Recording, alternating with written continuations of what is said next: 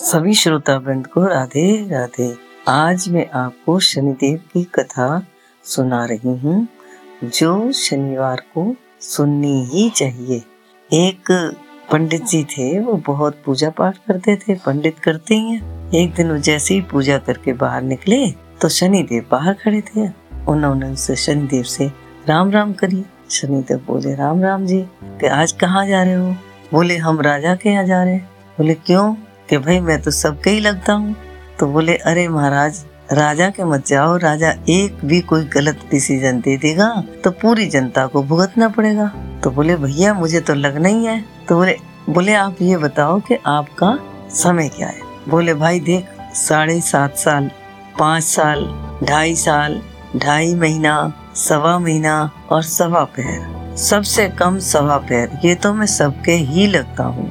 तो पंडित जी बोले, शनिदेव महाराज, 1.25 पैर को मेरे लग जाओ पर राजा को मत लगना। उन्होंने कहा ठीक है। ये कह के शनिदेव चले गए। अब पंडित जी अंदर गए, पंडितानी से बोले कि देख भाई, आज चूल्हे की आग मत बुझने देना। और 2 टके लेके बाहर निकल गए। वहाँ जाके पीपल के पेड़ के नीचे भजन करने लग गए। ओम नमो भगवते वासुदेवाय, ओम नमो भगवते वासुदेवाय, ओम नमो भगवते वासुदेवाय, ओम नमो भगवते वासुदेवाय, ओम नमो भगवते वासुदेवाय, ओम नमो भगवते वासुदेवाय, ओम नमो भगवते वासुदेवाय, ओम नमो भगवते वासुदेवाय, ओम नमो भगवते वासुदेवाय, ओम नमो भगवते वासुदेवाय, ओम नमो भगवते वासुदेवाय, ओम नमो भगवते वासुदेवाय।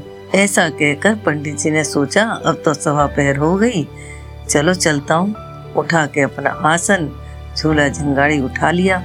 जैसे ही उठाया, शनिदेव ताक में थे ही, फौरन नदी बह चली और उसमें 2 मतीरे बहे जा रहे। पंडित जी ने मतीरे देखे तो दोनों मतीरे ले लिए और 2 टके वहाँ रख दिए। पंडित कहीं गलत नहीं था, उसने 2 मतीरे बांध लिए अपने अंगूछे में। अंगूछे में बांध के जैसे ही चले, वैसे ही राजा के सेवक आ गए। पंडित जी राम राम। तो राम राम भाई, कहाँ जा रहे हो? अरे भैया पूजा करके जा रहा हूँ। क्या? अरे अंगूछे में क्या बांधा है? कुछ ना भैया, मतीरे है। तो बोले, मतीरे है तो खोल के दिखा दो। उन्होंने कहा, भैया मतीरे को क्या खोल के दिखाऊं? कहना दिखा दो। उनने दिखाया तो शनिदेव की कोप से एकदम जवी की जवी राजा के लड़कों के सिर बन गए और खून टपकने लगा। और राजा के दूत बोले, अरे पंडित ऐसे काम करता है और झूठ बोलता है।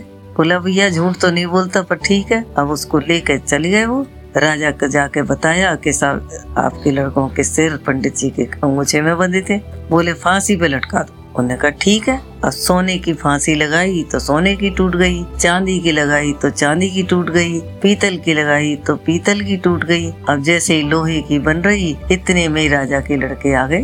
राजा ने कहा, भाई तुम कहाँ गए थे? बोले, कहीं नहीं, आखेट करने गए थे, जरा रास्ता भूल गए तो देर हो गई। उन्होंने कहा, चलो भला हुआ, अब कोई बात नहीं। राजा को तुरंत याद आई, पंडित को बुलाओ भाई। पंडित को बुलाया।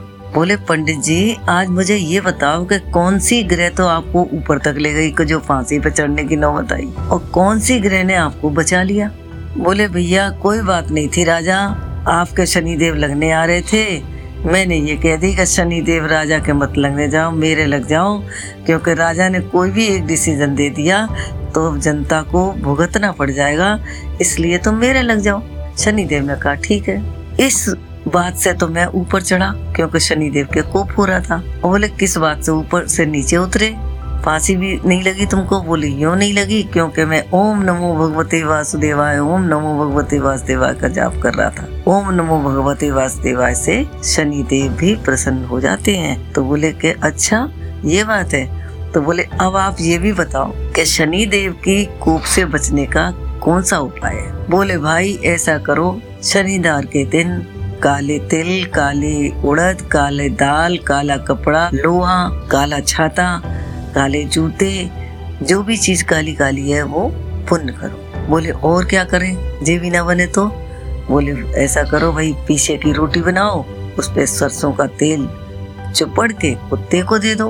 बोले ये भी ना बने तो बोले शनिवार के दिन पीपल के नीचे तेल का दीपक जला दो। बोले ये भी ना बने तो बोले भैया फिर सबसे सरल उपाय है कि 7 बार ये कहो, शनिदेव मोटा कदे ना आवे टूटा, शनिदेव मोटा कदे ना आवे टूटा। 7 बार ये कह के और 7 बार जल चढ़ा दो।